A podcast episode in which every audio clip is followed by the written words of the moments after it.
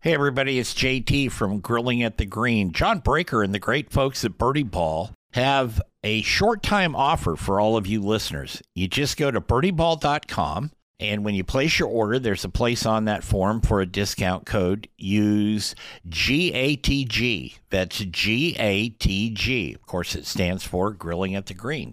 And you will get 20% off anything you order from birdieball.com. Now, it's a short-time offer. It expires in about a week, so you want to get on it. Go to birdieball.com, place your order, use the code GATG, and get 20% off. You heard it here on Grilling at the Green.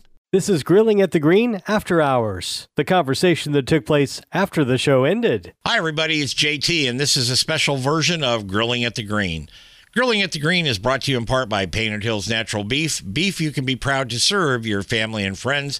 That's Painted Hills Natural Beef. Hey everybody, welcome to After Hours here on Grilling at the Green. I'm JT, and today we're talking with my friend, my Canadian friend. I actually have several Canadian friends, but Shawnee Harley, who is a mental fitness and toughness coach. Did I say that right? Kind of? I liked it how you said that. Yeah, okay. It's okay. Accurate. Oh, thank you. You can find her stuff at ShawneeHarley.com. And we've been talking about the 6 F's. And if any of you have listened to my shows before, you know that what she and I were talking about is not what I have talked about in the past with the 6 F's, but that's a lot of fun. And it's actually been kind of enlightening for me to read your material on this, Shawnee. Talk to you today. Fear, forgive, face, fall, feel, and fake. Let's talk about that last one just for a moment. We didn't talk about it too much in the regular show. Fake. When you say fake, do you mean, are you faking yourself out to believe you're a more exceptional athlete than you are? Are you faking yourself in your emotions when you are not facing them correctly?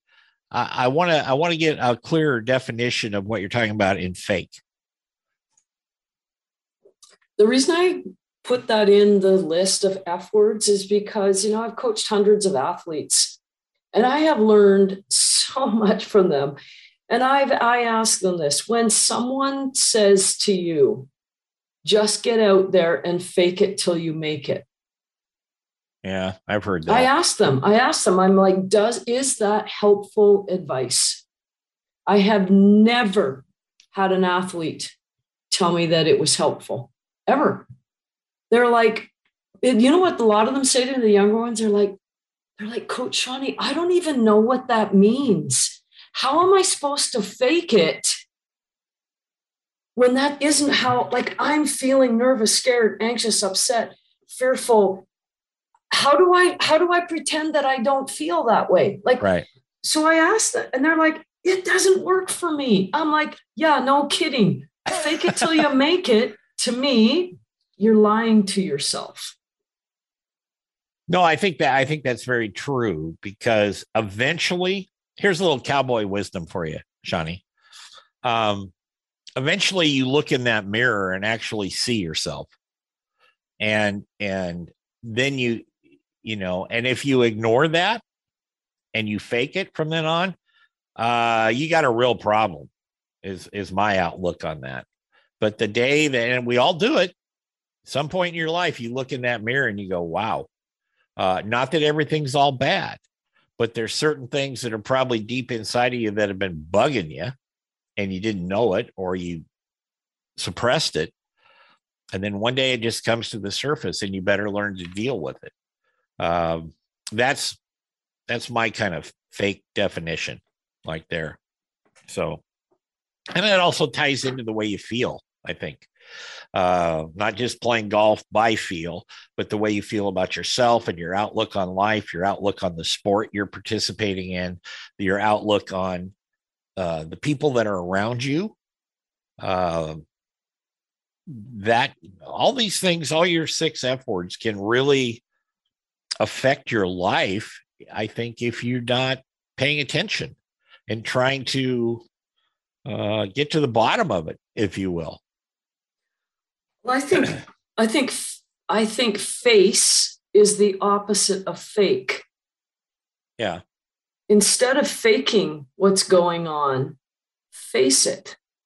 Because what you said right now, and I heard you said, what I heard you say is if you don't face it now, you're going to face it later. Right. Like it's coming. The day of reckoning is coming. And I'll tell you what often happens with athletes that I see.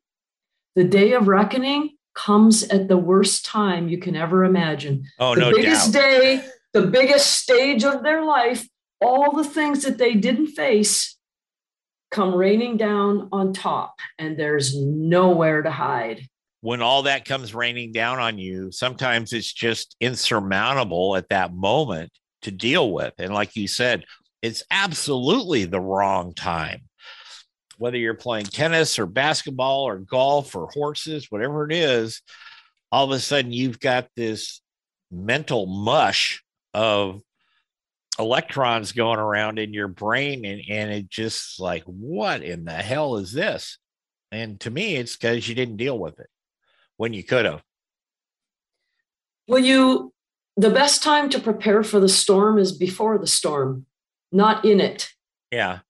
And sport doesn't teach us this with what we're talking about. Emotion, everything that we're feeling, sport just says, shove it over there. But then it comes right back up at the worst time. And then you're trying to manage it in the middle of the storm. Like, seriously, you prepare for the storm before the storm. That's why the clients that I work with, I tell them, you need to be able to come in here and speak the truth, face the truth, face your feelings. That's why I tell them we're going to do heart work. Why heart work? Because that's where the truth is.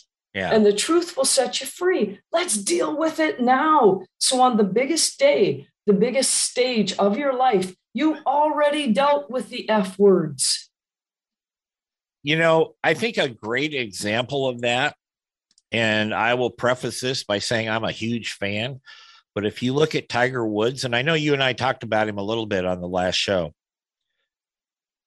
but he was just cruising along with this fantabulous career. And if you look at the training he'd got, the PSYOPs training from his father, and they hired this hypnotist for him. And even though his mother was very spiritual and all that, a lot of that training told him, focus only on this one thing, focus on that putt, focus on that shot. That's the only thing that's important. But the buildup of all the other stuff over the years. And then when, he looked like he had the most attractive life in the world. Mega rich, beautiful wife, two beautiful kids. There isn't anything he wanted for, but obviously there was in there somewhere, whether it was he thought he could do these things and not get caught, which I never think that people that do those things actually believe they'll never get caught. It's almost like they deep inside, they want to get caught, but I can't say that for sure. And I'm not a psychologist or a psychiatrist or have the training that you have, but just as a casual observation. But I think his life got better once he dealt with it. And he kind of like, and this is where I can say something that you normally can't say on the radio. My dad had this saying, he said, once in a while, you got to shake the shit out of the blanket. And I never knew what that meant till I kind of got to college and stuff. And I think that once Tiger kind of did that, and he did a little mea culpa, and he did some other stuff, and he kind of, it wasn't an overnight process for sure. But I think once he kind of faced some of those things, I think his life got inexplicably better. I'd like your thoughts. Well, I think what we're talking about is the poo-poo. Like the shit, right? Yeah. We all have it. We all have something about us that we hide, we don't like. I just have seen, I've learned that when we don't face it, the day of reckoning is coming. And when we don't face it, there's a cost. And the day of reckoning is usually a really damn big cost. Tiger paid a huge cost. But then look at what happened afterwards when he faced it, when he faced the truth, spoke the truth, right, came clean, so to speak. Look at the reward that came after. Yeah. Yeah. I think that that not only applies to tigers, Shawnee, I think it applies to everybody. Mm-hmm. I can tell you in my life, I'm not going to give you the particulars, but there were things I didn't face, things I kind of didn't, I didn't behave properly. This was a long time ago.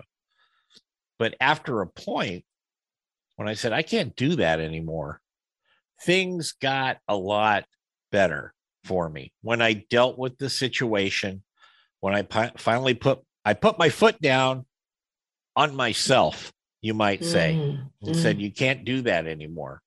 Other people can do it. I cannot, you know, judge or condemn them or whatever. But for me, that wasn't going to work anymore. And I stopped that behavior, and things got immeasurably better as time went on. Didn't happen the next day, because you have, there's a lot of cobwebs to clean out up there, you know, but when you start to face a situation with a fresh perspective and a truthful perspective, then I think things get better.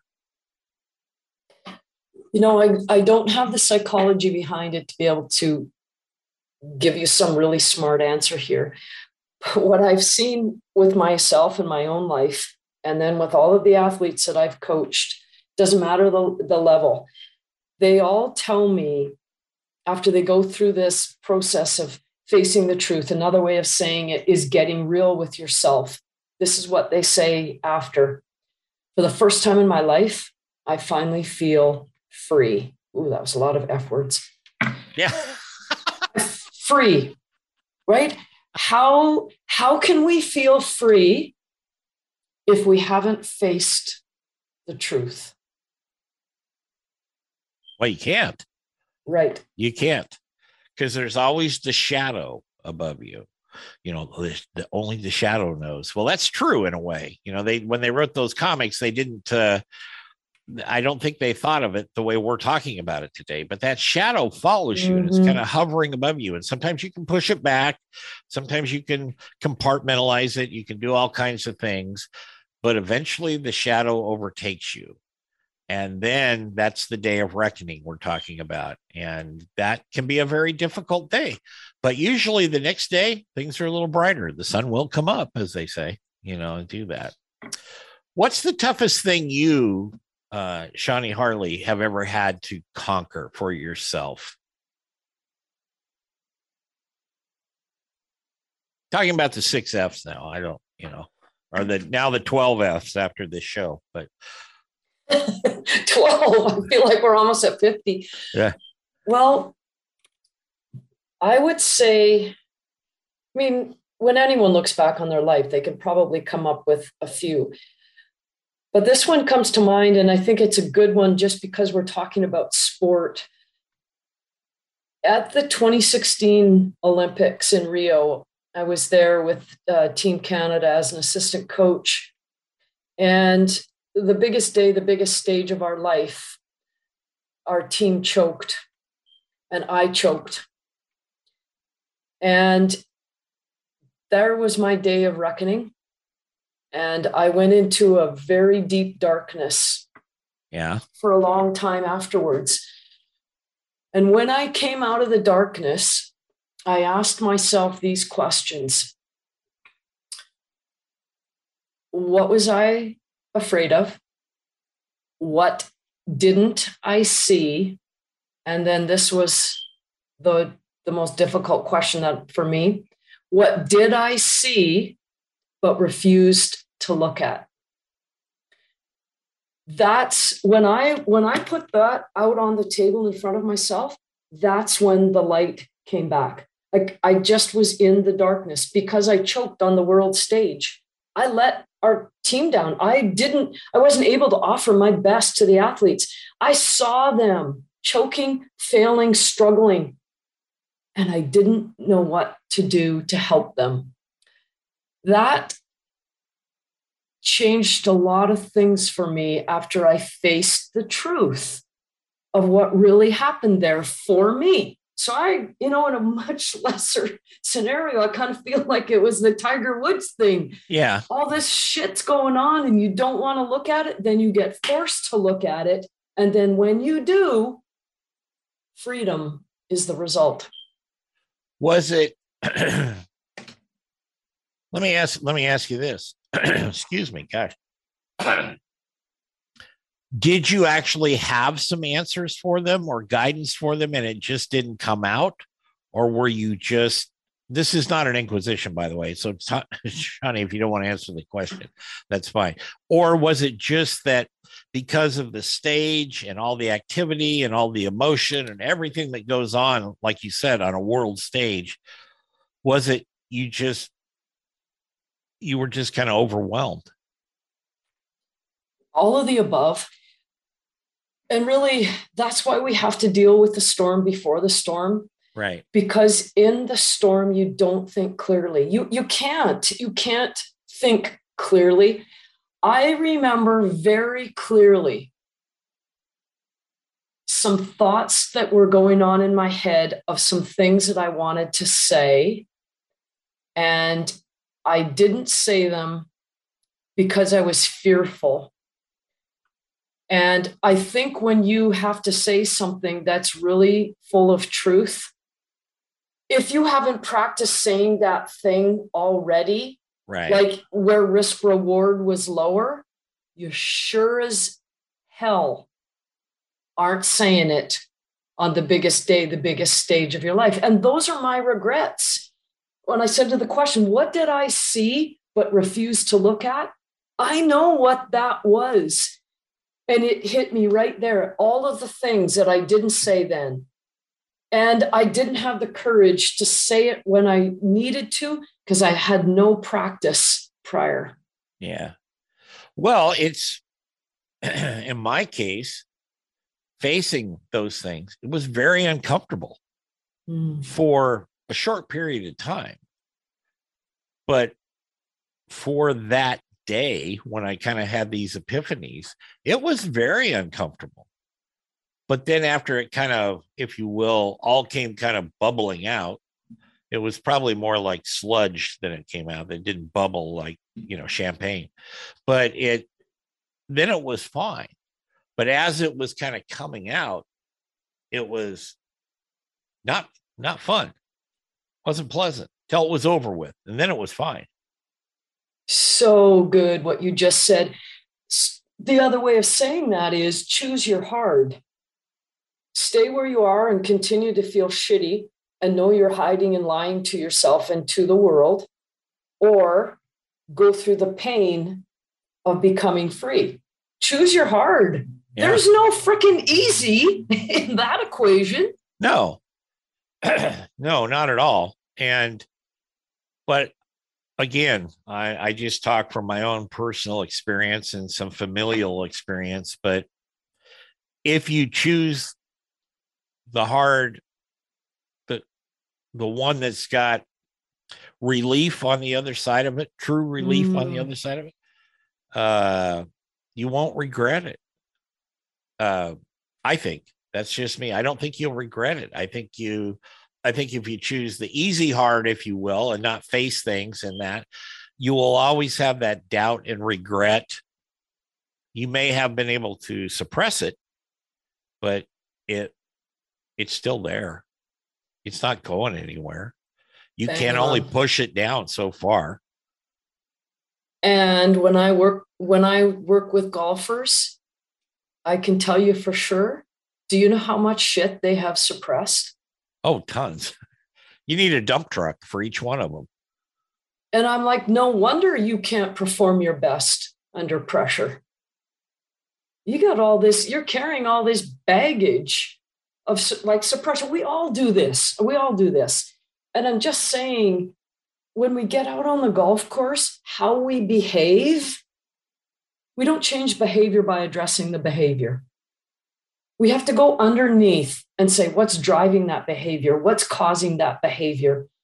When we have negative self-talk, when we can't handle mistakes, when we throw our clubs, when we beat ourselves, like what's underneath that? There's a whole big bag of shit down there that hasn't been dealt with. Right. My big deal was, I had a jumbo economy bag underneath me, you know, but I wasn't happy. Boom. That's what triggered all this. Yes. I wasn't happy. I felt that everybody expected me to do these certain things, and I was going to do my damnedest to perform those and really go the extra mile for every, but I wasn't going the extra mile for Jeff. And then over the years, the more that that happened and the more that it piled on, I got further and further away from being happy inside, you know. And so when I finally realized that and kind of put my foot down and said, nope, this is going to change. Starting today, this is going to change. You know, my demeanor changed a little bit with some people, but that was okay. You know, they learned to deal with it because it wasn't the same guy that was always bending over backwards 16 ways to Sunday to try to make them happy and ignoring myself.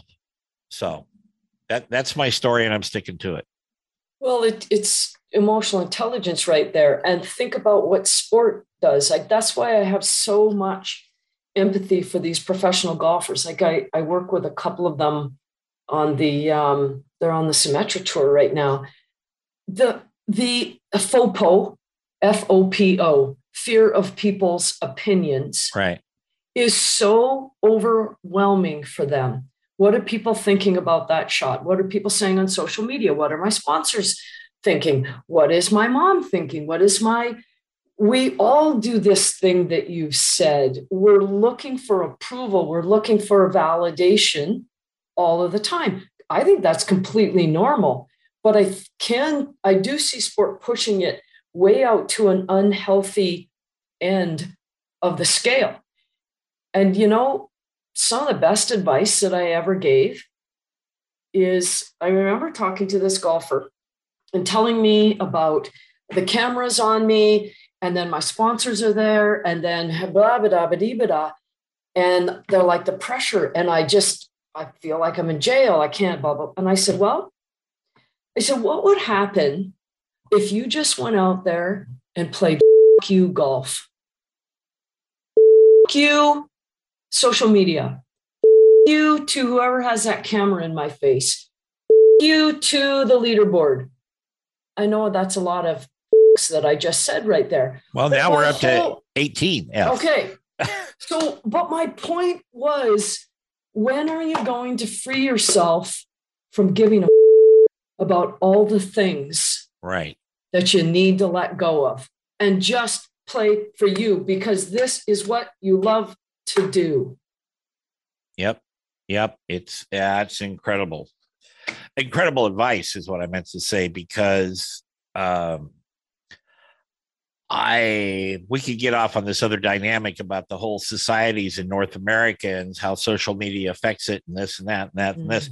It all comes down to the individual to me. Mm-hmm. And do you want to make the right choices for yourself? And do you want to be happy? And can you live with yourself? You know, can you live with yourself in a group setting? Can you live with yourself in an isolated setting or as an individual?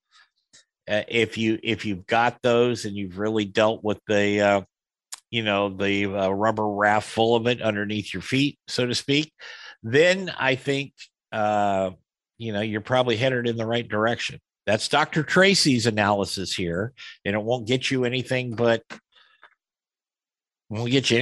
No buts. It won't get you anything. But my point is that for me, having that epiphany, it's been 15 years now, really made a difference. That's what I could say. The voice in our head is so powerful. It's so strong. It's so influential. And really, you know, if you think about the term mental fitness, you know, we go to the gym to train our body. We can go to the mind gym to train our brain, because that voice is always going to be there. So why not train it in a way that serves us better? I wish I had talked to you 30 years ago, but we were both probably going through the same issues at that time. You never know. Shawnee Harley, thank you, my dear. Her website is ShawneeHarley.com. That's ShawneeHarley.com. She's in Arizona now, and I'm jealous, but she will get back to Canada eventually. Maybe, sort of. Probably once the snow is gone. Once the snow is gone, and once the temperature down there cracks 95, which it will in another 60 days, but it'll do that. But Shawnee, thanks, and we will definitely talk again, my dear. Thanks, JT. No problem. We'll be back next week with another edition of After Hours here on Grilling at the Green. Enjoy your week, play a little golf, and be kind to people. Take care, everybody.